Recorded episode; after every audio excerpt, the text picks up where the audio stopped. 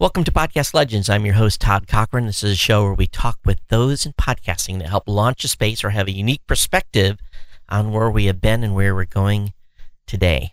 Today, I welcome a very famous legend in podcasting, Mr. Brian Ibbott. Good morning, Brian. How are you? I'm really good, Todd. Thanks for having me on here. I, I don't know if I'd say legend. Uh, well, as, as I but I, as I told Tim last week, oh. everyone's a legend in their own mind, right? Well, that's true. Okay, in that case, dang, I'm I'm way up there. if we're going by that criteria. But, um, no, it's great to be here. Thank you so much for having me. Yeah, absolutely. And Brian, for those that may not know you, why don't uh, we just get uh, you to share a little bit of your bio and in your show and what you do and what you've done and what sure. you're currently doing? Sure, absolutely. So um, my my podcasting life started out with a, a show in September uh, 2004, September 28th to be exact, called Coverville.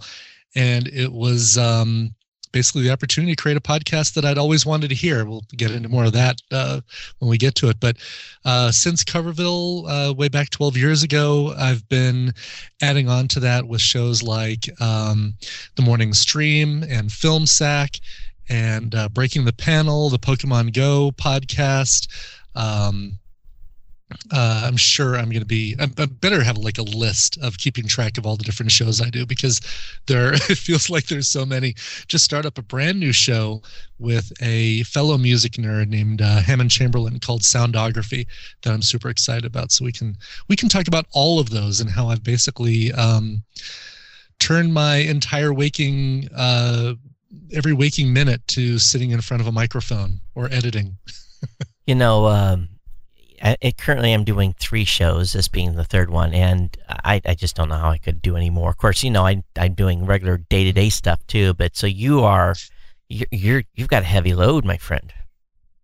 I do, and it's uh, it's still not even full time podcasting. I uh, left my job in 2006 to go um, freelance and part time, mostly for the company that I was working for in 2006, but also to take on some other clients. But primarily, to be able to focus on podcasting because it was um, you know late nights and evenings and basically come home from work have dinner and then disappear down into the basement studio to record. And that can play um, real havoc with a marriage and with uh, parenting and that sort of thing. So it was really uh, the right decision to move it up into kind of a part-time uh, a split between doing freelance and doing uh, podcasting, and I've never looked back. It's it's always kind of maintained about a 50-50 split, but the more shows you add, the more that side of the the fulcrum tends to weigh down, and so you've really got to got to try and keep a balance.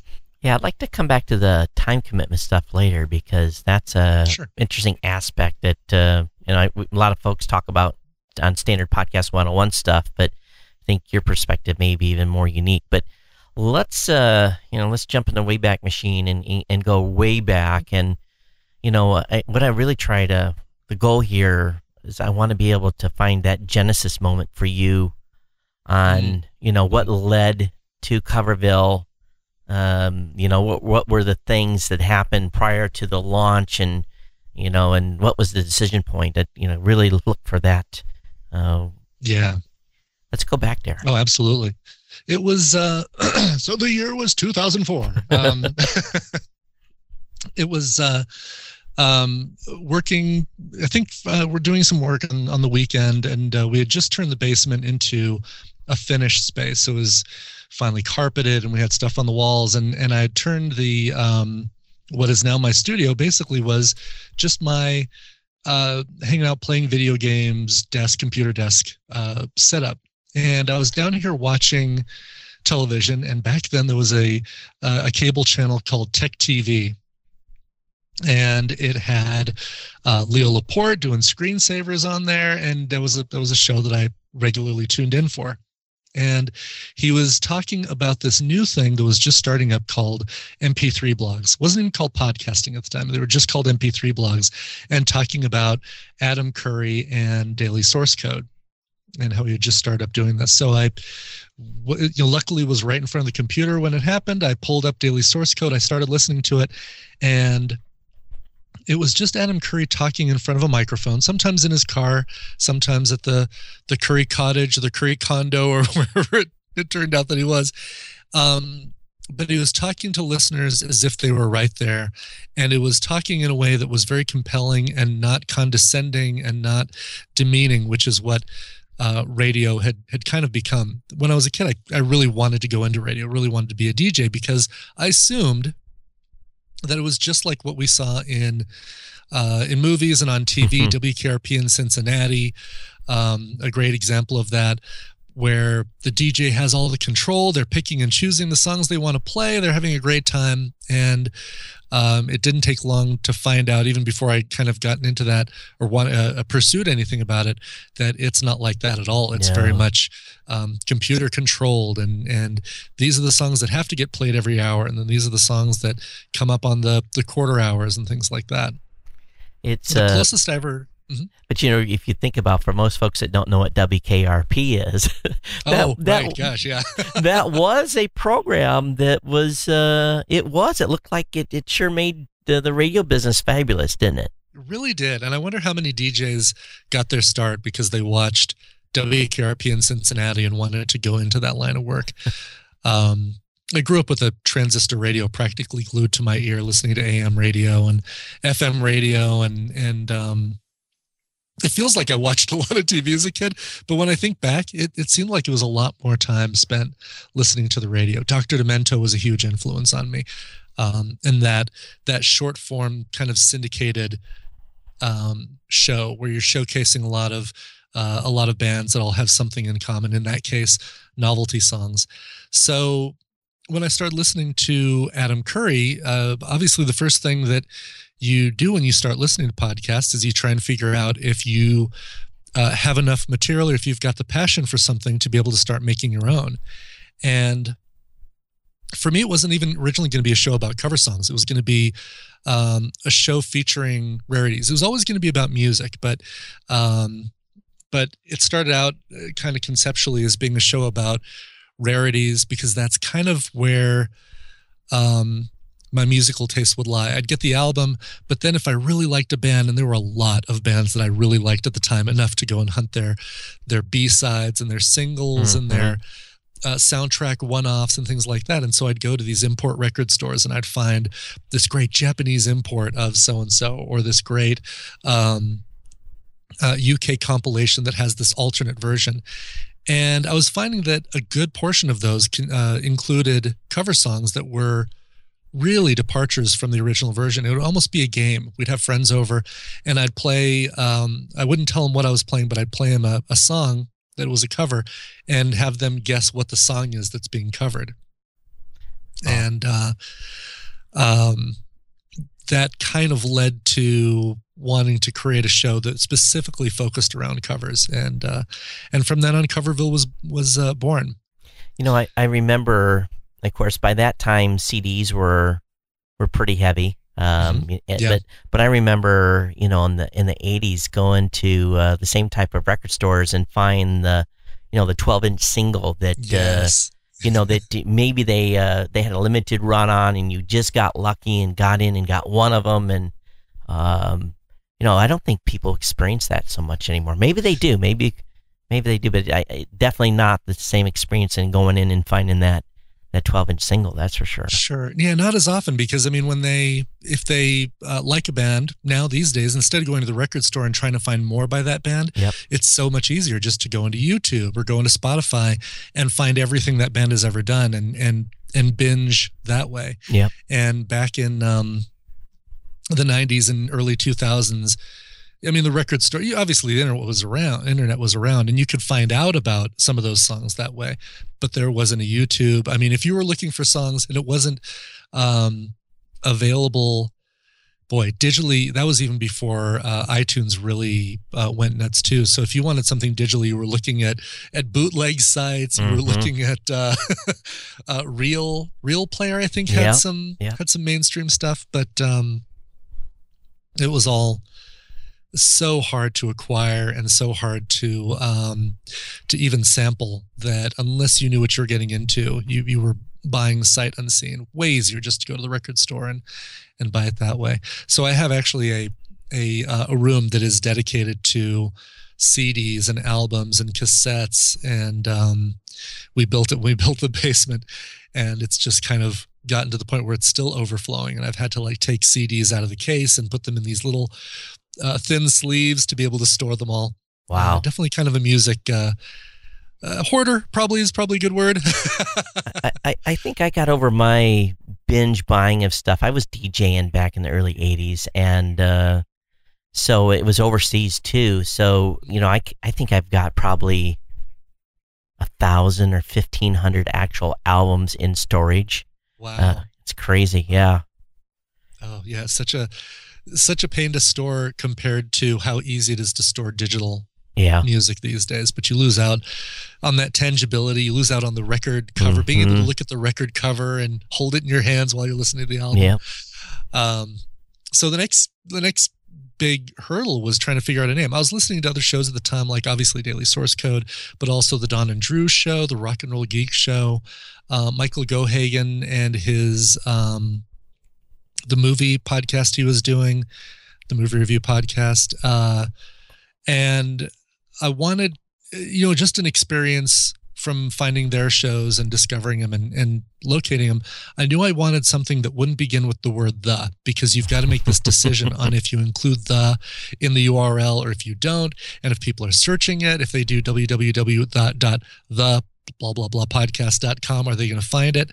So I wanted something that that number one didn't have the word the in the title. Number two would be something that um, wasn't punny or would have multiple uh, spellings. And because if you there's a great podcast put together by a friend of mine that has a brilliant title. It's called the anxiety uh, anxiety party podcast but it's anxiety party. And she's kind of playing off tea party and anxiety. And it's a brilliant title until you're until you're describing the show to somebody and you've got to do what i just did which is explain how it's spelled so that they can find it um, so uh, that was the second thing. I knew I didn't want to be punny. And then number three, I wanted it to have that same community feel like I felt like podcasting had and has. Um, with Daily Source Code and Don and Drew show and all that stuff that was starting up. There was this this cluster of us that were all in the chat rooms and forums and and on the show notes pages for the Daily Source Code talking about what Adam Curry had talked about, and um, and so I wanted it to be kind of a city sounding place, like a a location, and uh, played around with. Um, I can't remember any of the other options that I came up with, but Coverville, as soon as I thought of it, seemed like the the perfect storm of all those things. Um, it's relatively easy to spell. If you hear it, you can probably spell it just based on geographic knowledge.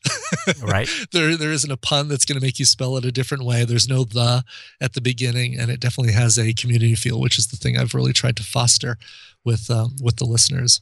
You know, that's a lesson. I was talking a little bit about earlier today with uh, with Rob Greenlee about that. You know, when you're getting uh-huh. ready to to uh, start a brand new show, you know, uh, you know the domain and the name and all that stuff is you know the searchability is critical. It's a huge consideration. Yeah in this day where people live on on google and in search engines and typing stuff into the address bar and um and are on smartphones whether they're on computers. So you've you've got to make it as easy as possible for people to find uh to find your your website and your show.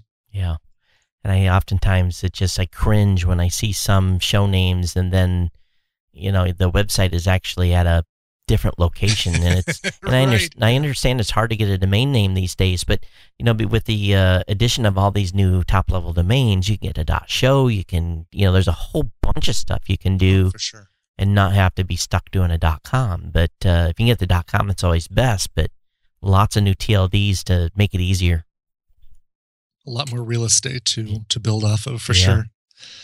Um, yeah, so that was that was kind of the genesis of the show. Plugged away for uh, the first few episodes, and it's kind of a tendency of mine um, to pick something new up, get really really into it for a while, and then one of two things happens: I either stay really into it, uh, video games, comics, movies, music, things like that, or I um, it kind of fizzles out. And i'm like mm-hmm. all right that was really fun for about a month and a half or two months. And i think i'm done with that. What's the new thing? And so i gave myself uh, six weeks and said all right create you know do all the shows develop or um, uh, just go dive in headfirst into it and really really um, devote myself to it. And then at that time decide all right is this something that that i want to continue doing? And i'm putting that that um that exit uh, on myself now where i'm saying all right i'm it's okay if i don't want to do it but i'm going to make that commitment that i'm going to give it this amount of time and then decide if i'm out. And um, it was after that sixth show and getting feedback via email that this was the first unsolicited piece of of feedback I'd gotten that wasn't somebody who did another podcast that I listened to and then they responded back to me and said, "Oh yeah, I listen to yours too and it's great." This was just out of the blue somebody who had discovered my show, listened to it on the website, didn't even use the podcasting tools or anything like that at the time and really liked it and just wanted to send me an email to let me know um, that they really liked it and they even had a request. And so, of course, the next episode, I absolutely played that request and talked about the feedback and and encouraged people to write in more if they had uh, if they listened to the show, if there was something they liked or didn't like, and and uh, uh, and and provide feedback. And it's that that was the kind of the last piece of the puzzle that I needed to say, yeah, I'm committing to this. I'm going to do it uh, and continue on with it.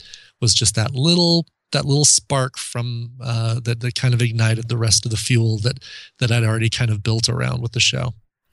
How early on did you determine that this could be a business and there's potential here? You know, because I know you um, really pretty early on were doing some production work for some other groups, but yeah. at what point did that kind of turn on? It was within the first uh, six months. And um, by that time, I'd reached out to uh, ASCAP and BMI and SESAC to find out the legalities of what I was doing. And, and they kind of steered me down the path of um, music reporting and music licensing and how it's super super expensive unless you can actually talk to the labels and reach out and make those connections and get permission directly from the labels and, and the artists as opposed to saying i'm going to go the the completely solitary route and paying something like sound exchange hundreds and tens of thousands of dollars to uh, to license the music um, and it was shortly after that that um, oh, what was his name? Ray Slakinski from iPodder X, or at the time just iPodder, uh, reached out to me and said, "Hey, we really like your show. We're big fans here. Um, could we talk about doing a sponsorship?" And uh, of course, I'm like, "Oh yeah, you're going to give me money to talk about you in my show? Happy to do it. Yeah, whatever you want." And uh, and from then it became um, iPodder, then iPodder X, and then the folks from Backbeat Media reached out to me, and I started doing stuff with them. And then we actually developed that relationship that actually still uh, I still have with them today as far as getting advertising for the show. Uh, Tower Records uh, spontaneously reached out to me and said, "Hey, we really want to, really want to do something not only where you're promoting uh, Tower Records on the show, but when there are cover albums that you really like, we want to. They have these great end cap displays in, in Tower Records in the stores where the managers and the employees would all say, Oh, this is my favorite album this month. And it would be like a little handwritten, um, magic markered sticker that went on that little spot in the cubby. And then the, the cubby would be filled with that, that employee's favorite album. Hmm. And uh, they they said if there's cover albums that you like, let us know, and we'll actually in our in one of our flagship stores in LA have a um, a Coverville's pick of the month. So of course I jumped at that as well. Yeah. Sadly, Tower Records is not around anymore, and I don't think it was my fault. I don't think it had anything to do with the advertising, but uh, they were such a great record store. I guess they're they're still around in some places. When we were in Japan last year, we were surprised that there was still a Tower Records, and I went in there and I spent the equivalent of two hundred dollars in in uh, American money in yen, buying buying uh, rare uh, import cover uh, Japanese cover albums, which have been fantastic. you know, one thing that um, we were all astonished, and you know, in the in the back, even even today, it's a challenge for content creators that want to play music in their shows. And I know there's a lot of guys out there today running underneath the radar, but you know yeah. what what was you know you got essentially licensed per se. And again, maybe you can go into that a little bit, but yeah. you know, that was like, wow. And it was big news to all of us that you were able to do that. And and be legal. Yeah, it it uh, it came from those early discussions with ASCAP. basically, once I realized that I did want to stick with this and I was going to kind of ride out for the long haul, I was on a business trip uh, for my company, and one one of the things that I did for my company was that I would travel to newspapers around the country and install the software that they purchased for my company, get it all installed and up and running. And it was newspaper sales presentation software. So I'd work in the in the sales department.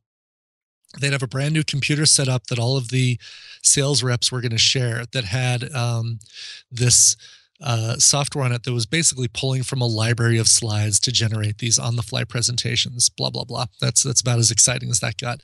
But while i was out doing this traveling this was um, a trip up to the san francisco area and i started in san francisco and then drove up to vallejo and vacaville and fairfield and, and all these other uh, cities up there in northern california and i had my my uh, wired uh, wired headphones uh, into my Palm Treo uh, 650 or whatever it was, and I called.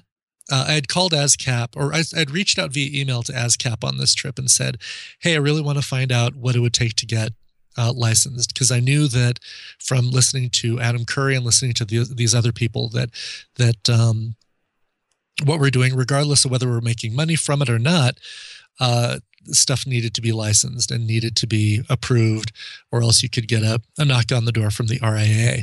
And they were hot and heavy. And those they were those those were the oh, Napster days. Yes, yeah, they so were. It was, it was nasty. Yeah, yeah, they were. Uh, they were on full alert.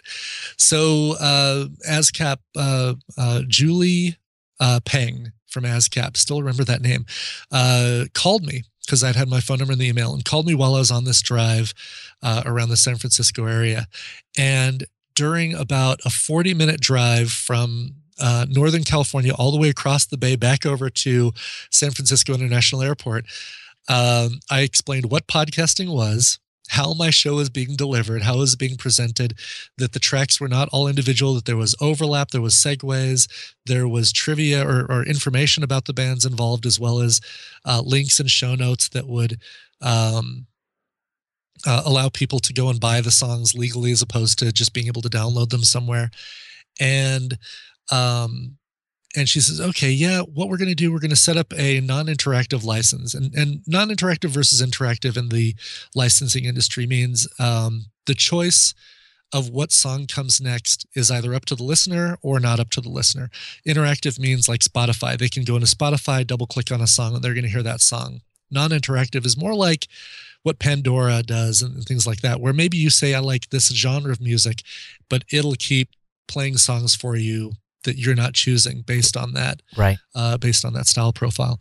And so the non-interactive fit with it but there were some things that were part of the non-interactive that didn't work for podcasting. So they were developing a brand new non-interactive license based on podcasting. And they asked if they could send it over to me and uh, and have me look it over. And this is again this is me explaining to the electronic music or digital uh, music uh, uh, licensing person what podcasting was. So they hadn't even heard about. It. Maybe they had heard the term, that they didn't know, they didn't know what it was all about until uh, until this phone call. And they were developing a license now based on my conversation with them and, and the way podcasting is delivered and, and and all that stuff.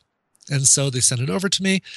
It all made sense. I signed it. And then I said, All right, uh, who else do I need to talk to? And, and at the time they said, Okay, you need to talk to BMI and SESAC. Those are the three major uh, songwriting licensing agencies in the US. Now, what, what these do for me, um, kind of big picture is they take care of the the songwriting aspect of it. So when a, a, performer writes a song they can license it with one of those three agencies and it's an agency whichever one that they already have a relationship with. So bmi for example has uh, prince and when somebody covers raspberry beret by prince um, the hindu love gods for example they have to license the distribution of that song with uh, BMI and also report how many times that song is being distributed, either physical media or if it's being uh, distributed digitally, how many quote unquote streams it has being listened to it on, and and that sort of thing. And so they pay a fixed amount based on uh, those estimates. Yep. And uh, with Coverville, it's the same thing. Basically, it covers me for uh, when I play Hindu Love Gods covering Prince, it covers me for the Prince side of that equation so that Prince's lawyers, his estate can't come after me and say, all right, you played a song that features his lyrics and his songwriting. It may not have been performed by Prince, but it's um, uh, but it's his songwriting, uh, licensed songwriting. And so the amount that I pay per year to each of those three agencies is divided up between um, all of those different royalty uh, recipients, and they get a few pennies here, a, yep. quarter here, whatever.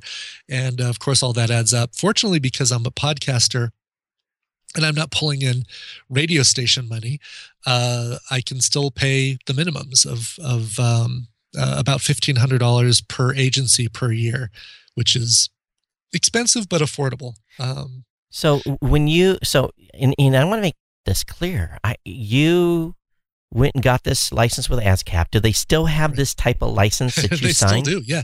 You can go to ASCAP and and uh, and online um, fill out or request the PDF of the non-interactive uh, non-interactive license. And BMI has one that's very similar now. SESAC has one that's similar now. And the and what's really cool is the report that I generate has every song that I play uh, played in that quarter and how many downloads each of those episodes has. And I just give the same report to all three agencies, and they have the um, the software that actually parses out which of those artists are under their umbrella and which of their artists aren't. So they know exactly from my list which which ones are theirs. And I know this is a lot to ask, but if you have the links to those licenses, I would love to put that in the show notes on this article. Oh, sure. Yeah, uh, absolutely. Because uh, I know there's there's tons of folks that are not doing what you did to do it right. Right. Now, here's the important thing, though. Um, when you're working with covers, it's this covers. is mandatory. Yeah, you've you've got to have these because you're paying. Uh, you've got to pay the songwriter. They're the ones who aren't giving you. They're they're technically not giving you the mechanical rights that you get from the labels and from the artists. Yeah. And um, so if you're doing covers, these are the licenses you need, licenses you need to have. On the other side of the equation are the labels, and uh, so when I play that Hindu Love Gods cover of Raspberry Beret, um, beforehand I've got to reach out to the label and say, "Hey, here's uh, here are the songs that I want to play." Um, and back then it was like on a a piece by piece basis, and it was reaching out to Ryko, and it was reaching out to um, uh, Siren, and all these smaller labels. I reached out to Warner Brothers, Universal, and um, uh, Sony BMG, and um, aside from one email where they where they said, "Yeah, you know, here's uh, we, we love what you're doing. Here's this this catalog kind of thing of." Um, of a few of the artists that I had talked to them about, and they said, "Yeah, you can play anything from this catalog. Just let us know." Um, but still haven't heard carte blanche from any of those agencies. The smaller labels, though, are more than happy to say, "Oh my God, yeah, absolutely. Here, play whatever you want from our catalog. Play whatever you want from from so and so. Just make sure you give us um, attrition. Make sure you include links to where people can buy it, find out more, etc." The only label that ever said no to uh, my request for Coverville. And it's surprising because it's a label that started out much the same way that podcasting did was Rhino Records. And you hmm. think of, of any label, Rhino Records seems like the one that's so totally grassroots and they totally get it. And it's, um, you know, built from people who um, started this this company in their garage, much like podcasting did. But uh, they said they said no, and and to this date, I don't play anything from Rhino Records on the show. You know, so that covers you for covers. There's right. a lot of podcast, and that's all you do. That's so you know you're good license wise and permission wise. You have to deliver that paper trail, so yep. all that goes along, and that you know that's fantastic. That you know you've done this right from the beginning. Right. The but for those podcasters that are out there, they're doing like the full a normal track, a normal cut track, right. not a cover. Right. They're unless that's an indie that they've gotten permission from, they're under incredible risk. They are, yeah, and it's and uh, it's so easy these days um, because of how um, how connected we all are to uh, social media and um, being able to find contact information on a site. It's so easy these days to contact the labels. Um, and I think, aside from, like I say, the big three, the labels you contact are going to respond to you because they know that this isn't the 90s anymore. You know, Napster is all but gone. At least it's, it's all gone in, in its format that it was back in the 90s. And people aren't buying or aren't stealing as much music because they're able to buy individual singles for the things they want as opposed mm-hmm. to saying oh the only way i can get that song album. i want is to steal the whole album yeah uh, torrent it or whatever but um, labels realize that uh, that people now get their music recommendations from other people online and their friends and the and, and people that they follow online and stuff. And so they realize that all right a podcast that plays this awesome song by sleeping at last um, is going to get the word out as much or better than uh, a review in Rolling Stone or a uh, a display in a record store, uh, because people follow other people and they're going to hear about it and they're going to check it out based on that. So if there are people out there who are wanting to play music in their podcasts and um, and are afraid to because of licensing issues or um, or just don't know what to do, the the best step is to reach out to the labels and and make those relationships and explain what you're doing. You know they know what podcasts are. You don't have to explain it to them but explain what your show's about. Um, tell them how many people you reach and show them uh, give them a link to an example episode and they might check it out.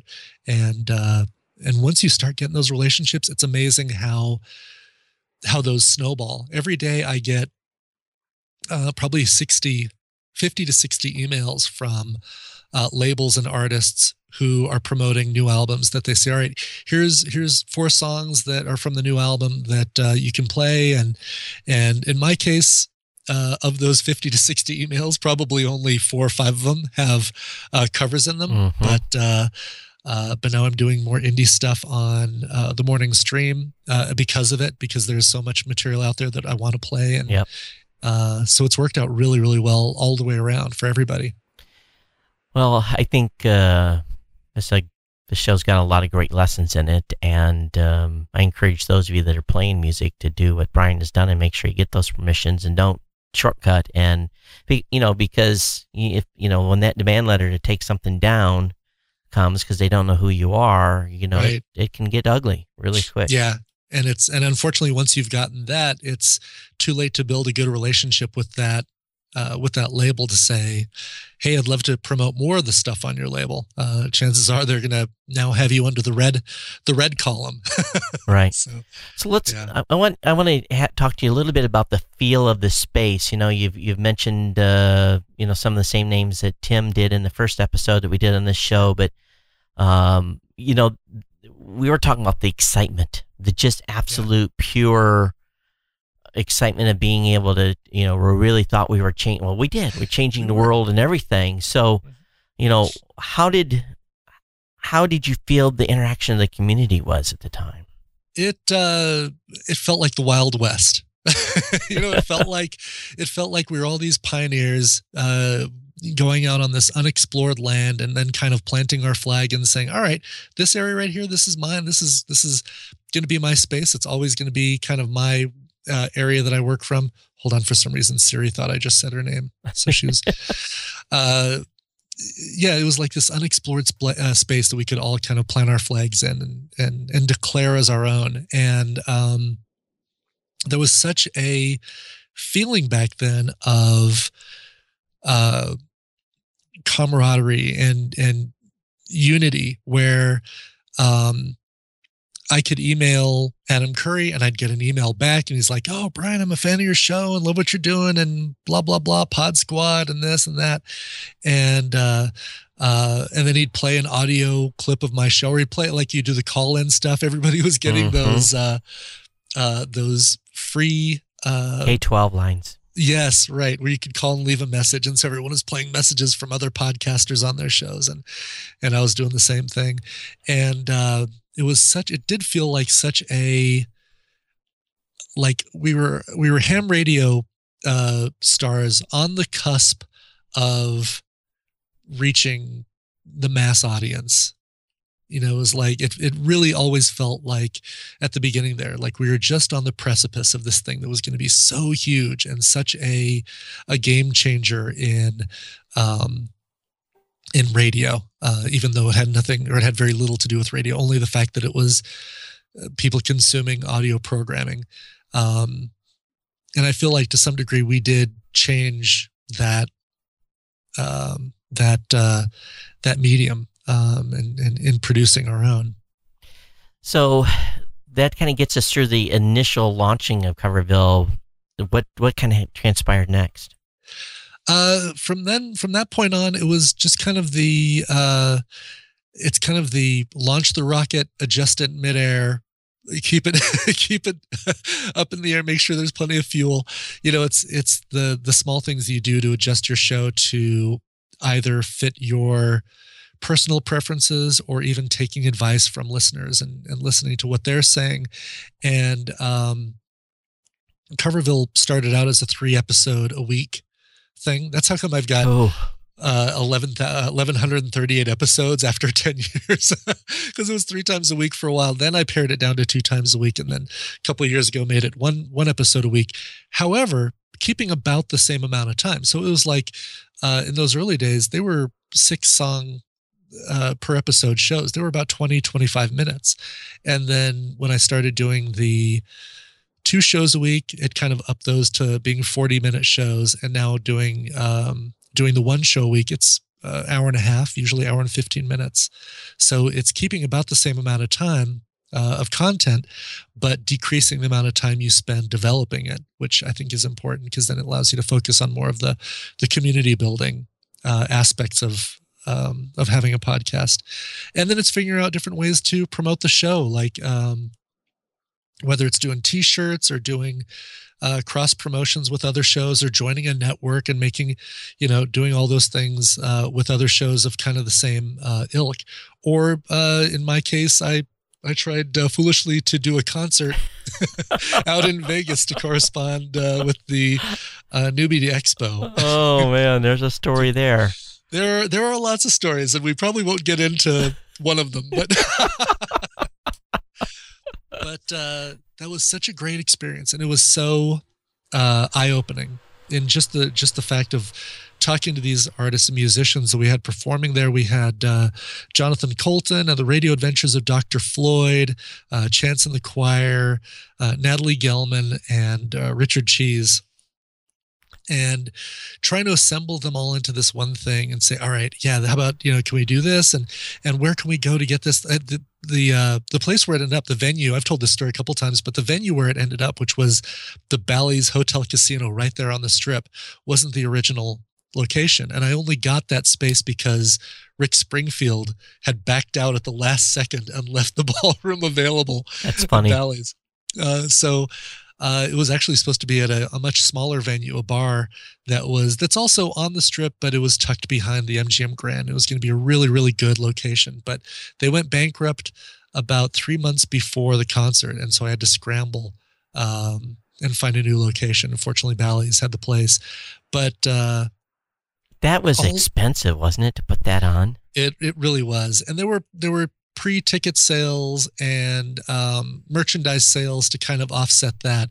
But there were aspects of it that uh, that you don't realize until you're already committed into doing it that are going to be like, oh, this is going to be that much. Mm-hmm. Oh yeah, the ticket sales aren't going to make that. So uh, it was it was uh, a very expensive but very educational process, and uh, and I honestly can't wait to do another one.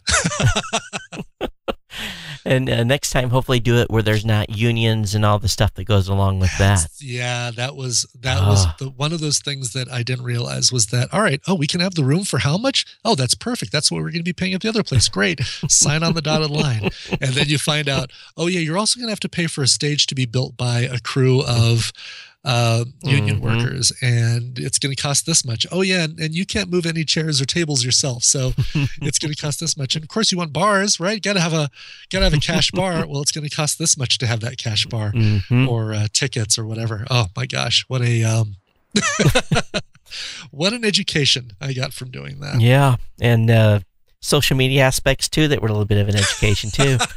they were, for the most part, the artists there really, really embraced the whole social media yeah. aspect of podcasting, and we won't say, you know, the uh, the one fifth of that lineup that uh, didn't seem to get that, but. Here's a clue. We did mention uh, mention this person's name earlier. and then what's uh and sadly I'm a direct uh, response for some of that uh, stuff that happened. But anyway, oh, it, it, was it was, was such fun. a you know, looking back, that was such a blast. Yeah, it, really was. was. And uh, all those, that was the best part. Is during the concert, I was moving around trying to say hi to as many people as I could, and um, all those podcasters, ones that I was fans of, and what's cool is ones that I didn't know then, but I know so much better now, and I'm working with them now, and they were there at that show. Uh, you look back and say, "Wow, it's just so cool to uh, meet all those people all in one place." and it it from a business perspective it it helped you because you know you went big time and uh, that you know those folks uh, those connections you know hey we're gonna you, you, when you do something like that that's pretty hard to top it is and uh, I remember that show was it was a great event and uh, boy, it just doesn't seem like it's been as long as it's been. But uh, 11, 11 years. yeah. or no, not eleven years. It's been eight years. Yeah, wow. but still, it's it's it's been a while. But so after, you know, you guys kind of, you know, you had your own production company doing some programming for some other companies and so forth. You've yeah. you've been building more shows. Um, you know, maybe we could talk just a little bit about that time management thing. Sure. Um, you know, I've always told my audience and and I think what audience the audience members have to appreciate is like Monday and Thursday nights. I'm I've written those dates out from here until eternity, and it, for the past twelve years, Monday and Thursday nights, I've dedicated doing a show, and here I am at eight fifty three Hawaiian time on Saturday doing another one. So the doors right. closed, the family's doing their own thing, right? Yeah, yeah, and that was that was my story for the first for the first couple of years. Um, it was all right uh, Brian comes home and does a show, does a Coverville episode Sunday nights, Tuesday nights, and Thursday nights, and the the basement door has to stay closed and no noise and and uh, anything like that. And um, around the time uh, 2006 when I did quit my job or or move to being part time, uh, part of that was because the Denver Post had approached me and said, "Hey, we're developing a new podcasting." Um, arm of the newspaper and we'd really like you to produce a show for us. Can you pitch us some ideas? And I had three ideas. I had an idea for a show that that took a single song, a classic uh, piece of pop music, and analyzed down to the lyrics based based uh, uh, completely on what the artist was trying to get across. Like, what does this uh, reference mean, or what is that um, mention of a name? Who's that person that they talk about in the song?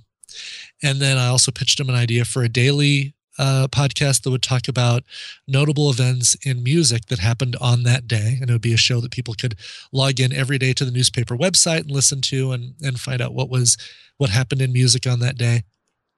And then a third show where uh, kind of like what we did for the the song, uh, I would do it for the artist or do it for lesser known artists, uh, bands that you only knew maybe one or two songs by, and um, get their history, their their influences, who else they influenced, and um, and kind of where are they now. And they said, "Oh my God, we love all three of these. Uh, we're going to do the two instead of doing the one that they'd originally commi- commissioned to do. Originally, they said we want these two. They picked the lyrics show and the Today in Music History show. And so for the for the next uh, couple of years, I produced these podcasts for the Denver Post as a as a freelance gig. It was great. Um, because they were they were fans and they were very hands off. Uh, they took what I produced and said, "This is great. We're going to put it up on the site." It brought some attention to um, the the uh, the website, the newspaper's website, and also got me some new listeners who are people who are discovering things the other way around. Mm-hmm. And uh, we took that third uh, that third show pitch, and that's the pitch or that's the show that we just kickstarted uh, earlier this year and turned into Soundography. So all three of those ideas eventually uh, ended up getting made. And I still do, uh, still produce lyrics undercover uh, these days, but with a a different person doing the writing and a different person hosting. I'm just executive producer on it. And fortunately, today in music history, here's the cool thing about that. Once you do 365 episodes, mm-hmm. you pretty much never need to do it again. yeah, just... you might need to uh, add a few things here and there with new artists that become popular, but for the most part, eh, that's a set it and forget it kind of thing. Right. It recycles every year. Yep, exactly. That's cool. So, you know, let's just move a little bit uh, back again on the time management thing. So, oh, did, yeah, sure. did the wife put the thumb on you, or how did that go down? It was it was um, it was more of a mutual thing. I mean, I realized that um, that it was it was a strain on the marriage to be unavailable for three nights a week. Yep.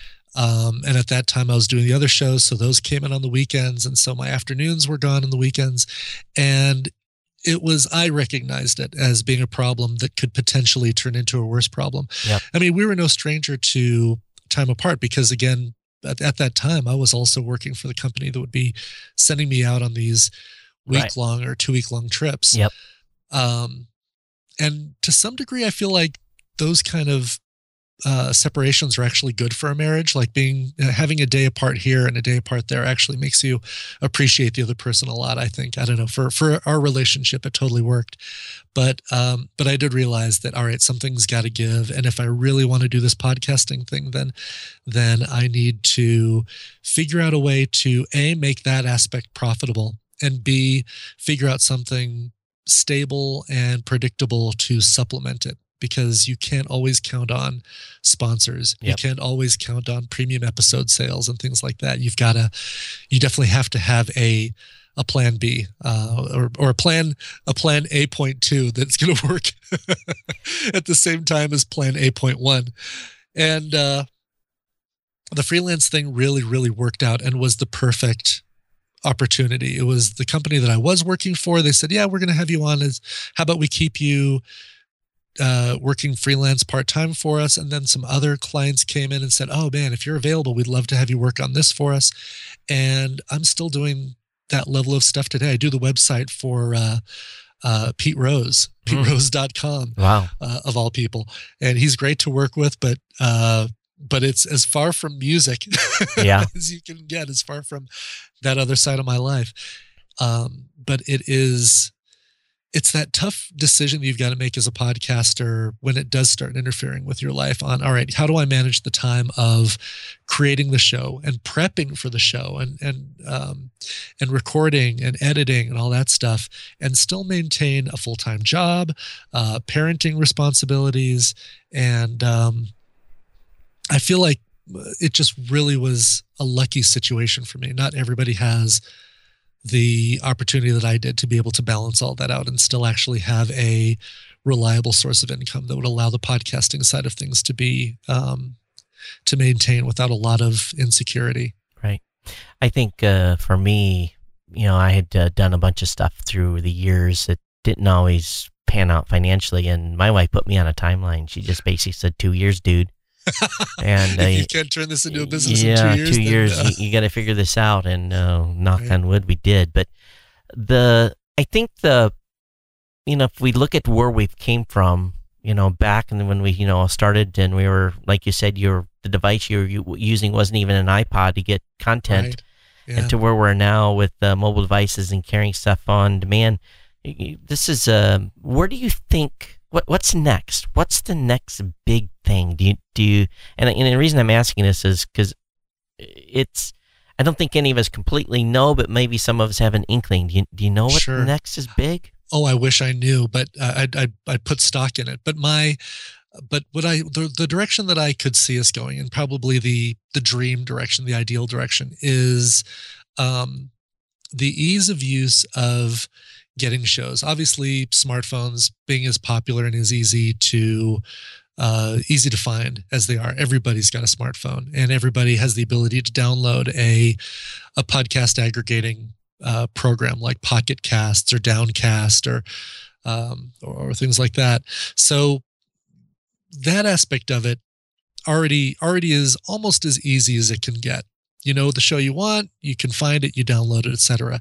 Um, but I see um, the direction moving into uh, getting it into the rest of our lives that aren't maybe as easy to um, to pull out a smartphone and listen to a show. When you're on a, a, a bus or light rail or whatever, it's really easy to pop in a set of headphones, listen to your smartphone, and, and listen to a podcast that way. But if you're in your car and you don't have one of those cool car hookup systems or Bluetooth uh, radio or whatever, um, you're finding that you've got to figure out some way of getting the audio into it. And I think a lot of people that haven't discovered podcasts haven't found them because of these diff- more difficult methods of getting them into their into their daily life. Hmm. Um, my dream uh, device is a car stereo that's got Wi-Fi built in. So when you pull it into your garage at night, it automatically downloads any podcast that you're subscribed to and has them stored in a little hard drive, along with AM and FM functions and a CD player or satellite or whatever. But one of your choices is a button that says um, stored media or digital media and you press that and it's got a list of all the podcasts that you subscribe to. And it's it's overnight it's downloaded any new episodes of those things and as you're driving you just flip over to that that setup choose the show you want to listen to and you're good to go. I think what you'll see is the car the cars will become wired. They'll get the stuff via digital connection. They'll have a cell right and actually get it via while they're out and about as opposed to having to be you know wi-fi yeah. and then they'll just hit us for another selfie is what they'll do. yeah, so right, that's how right. it's going to work out. Oh, see, that'd be great. Yeah, so I think that's that's the direction. That's kind of the the uh, the hurdle or the mountains that if we're doing this wild wild west metaphor, the uh, the the trail, the Oregon Trail that we need to keep blazing is ways to make it easier for people who have no idea what a podcast is to hit a button and instantly get it on devices they already have and yep. with tools and methods that they already have. In Chicago, at the uh, past podcast movement, I ran into yeah. you at the at the bar. You were hanging out with uh, with a bunch of fans. Yeah. So yeah. I know you have meetups from time to time. Uh, you know, I think a lot of podcasters struggle with that. Uh, you, you had a you six, seven, or eight people hanging out with you. Talk a little bit about your your community. Sure. Oh man, and the community is so great. The and it is it's basically it's a foundation that any good podcast is gonna uh, is gonna develop. Um, basically, the the the meetup kind of thing only can really happen if you have a good way of communicating with your listeners and saying, "Hey, I'm going to be traveling here anyway. Uh, this would be a really good place if there are fans in that area that want to get together." Obviously, Podcast Movement was a perfect one because um, they're already fans of podcasts that are already out there. Uh, maybe some of them attended the thing, uh, attended the movement, which I heard was awesome, and I can't wait to go in 2017 and go for real, as opposed to just piggybacking on the last night that it was uh, that it was happening. Right. But um, you start out with those, you know, maybe a regional event near you or something something around those areas, and oh, there's and there's a great. By the way, there's a great tool uh, a new podcast app called Satchel that um, they premiered there at Podcast Movement, which is really cool because it allows you to find podcasts that are locally produced. So it's kind of like the other the other way around. Instead of a podcaster saying, "Who else lives in the Austin, Texas area?" Right. Listeners in Austin, Texas can say, "Oh, what podcasts are being produced near me?" and they can kind of seek them out. So really cool, kind of relative thing there. But um, uh, you find those those meetups, and uh, for me, it started with Meetup.com and doing more of a podcast meetup, and there were other podcasters in the Denver area. We'd get together every month, and and um, uh, it was primarily, you know, it was probably eighty percent podcasters and twenty percent fans of podcasts who wanted to meet some of the people who were doing local shows. And then from there, it's uh, of course you get the the meetups that happen organically at the uh, at expos and things like that that have a podcasting kind of theme to them, like Dragon Con and uh, BlizzCon has that, and um, and then once you start getting enough of a following, you actually can start developing your own uh, events, your own fan events. And uh, I'm part of one uh, that's part of the Frog Pants group called uh, Nerdtacular. We do that every year. Well, almost every year in Salt Lake City. Uh, and it is set, it's like three, two or three days of just getting together, talking about shows, doing live versions of shows, uh, doing how tos about how to create podcasts. Um, and it's very much the ones for Nerdtacular are very much fan events for the wide range of shows in the Frog Pants uh, Frog Pants group, and um, as opposed to like Dragon Con, where you've got this general podcasting uh, track that people come and attend and, and watch things from. Um, but it's once you get that that community and you foster it and you don't make yourself um, feel like you're on the iron throne overlooking the community. You you have to you have to treat it like you are uh, in the community itself at the same level as everybody else, shaking hands, hugging, trading uh, recommendations for movies and songs and stuff you like, and, and really being in that community as opposed to lording over it. Once you do that, then um, then you can start treating it as a foundation for your podcast. And they're not just going to be listeners, but they're going to become uh, advocates uh, advocates of your show. And uh, uh, what's the what the what's the religious uh, not prophets, but Oh my gosh, I'm um, completely drawing a blank on the word. Um, darn, there's a religious term for people who spread the gospel and they go across the country. Preachers or uh, preachers? There's uh, another evangelists. Evangelists, exactly okay. it. Yes, evangelists. They're going to be evangelists for your show. Thank you, and uh, uh, and that's why you want a community as opposed to wanting fans, yeah. wanting listeners. I think that's a good point.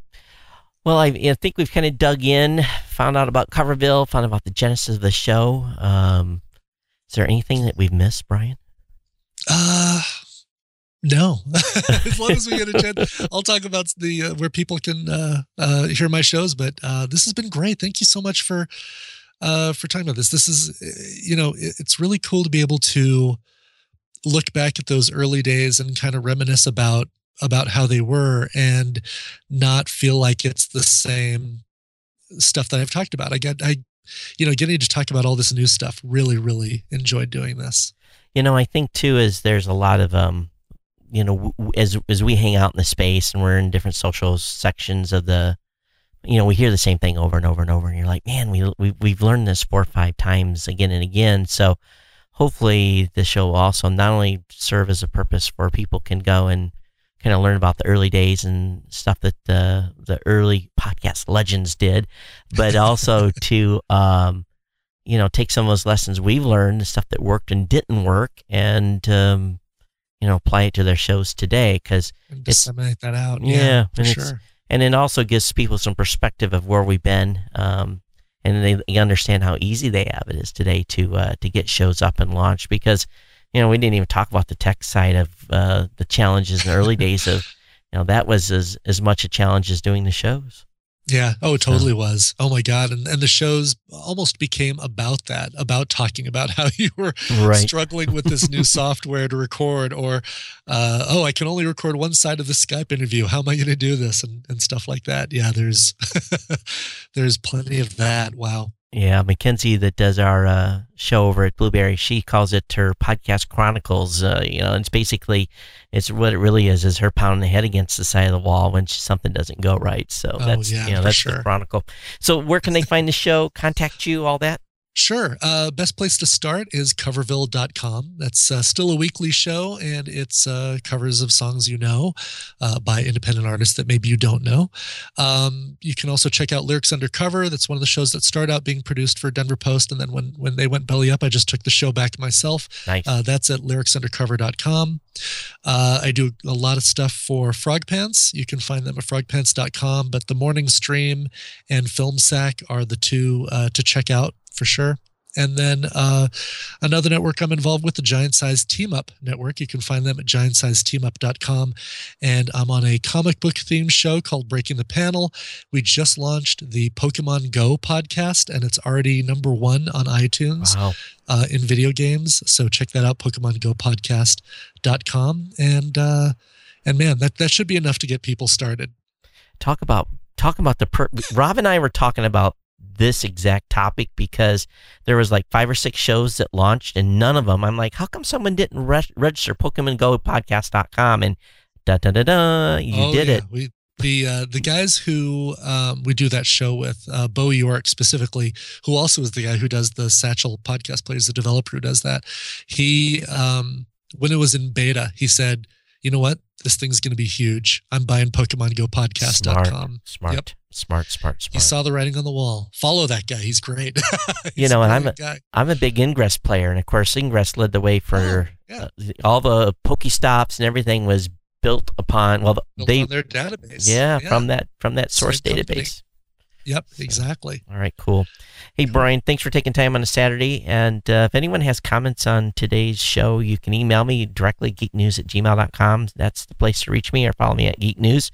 Share this with podcasters you know, friends and people that are in the podcasting space. And uh, uh, again, thanks for subscribing. But uh, Brian, again, thanks for being on. My pleasure, Todd. Thank you so yep. much for inviting me. Yep, thanks so much.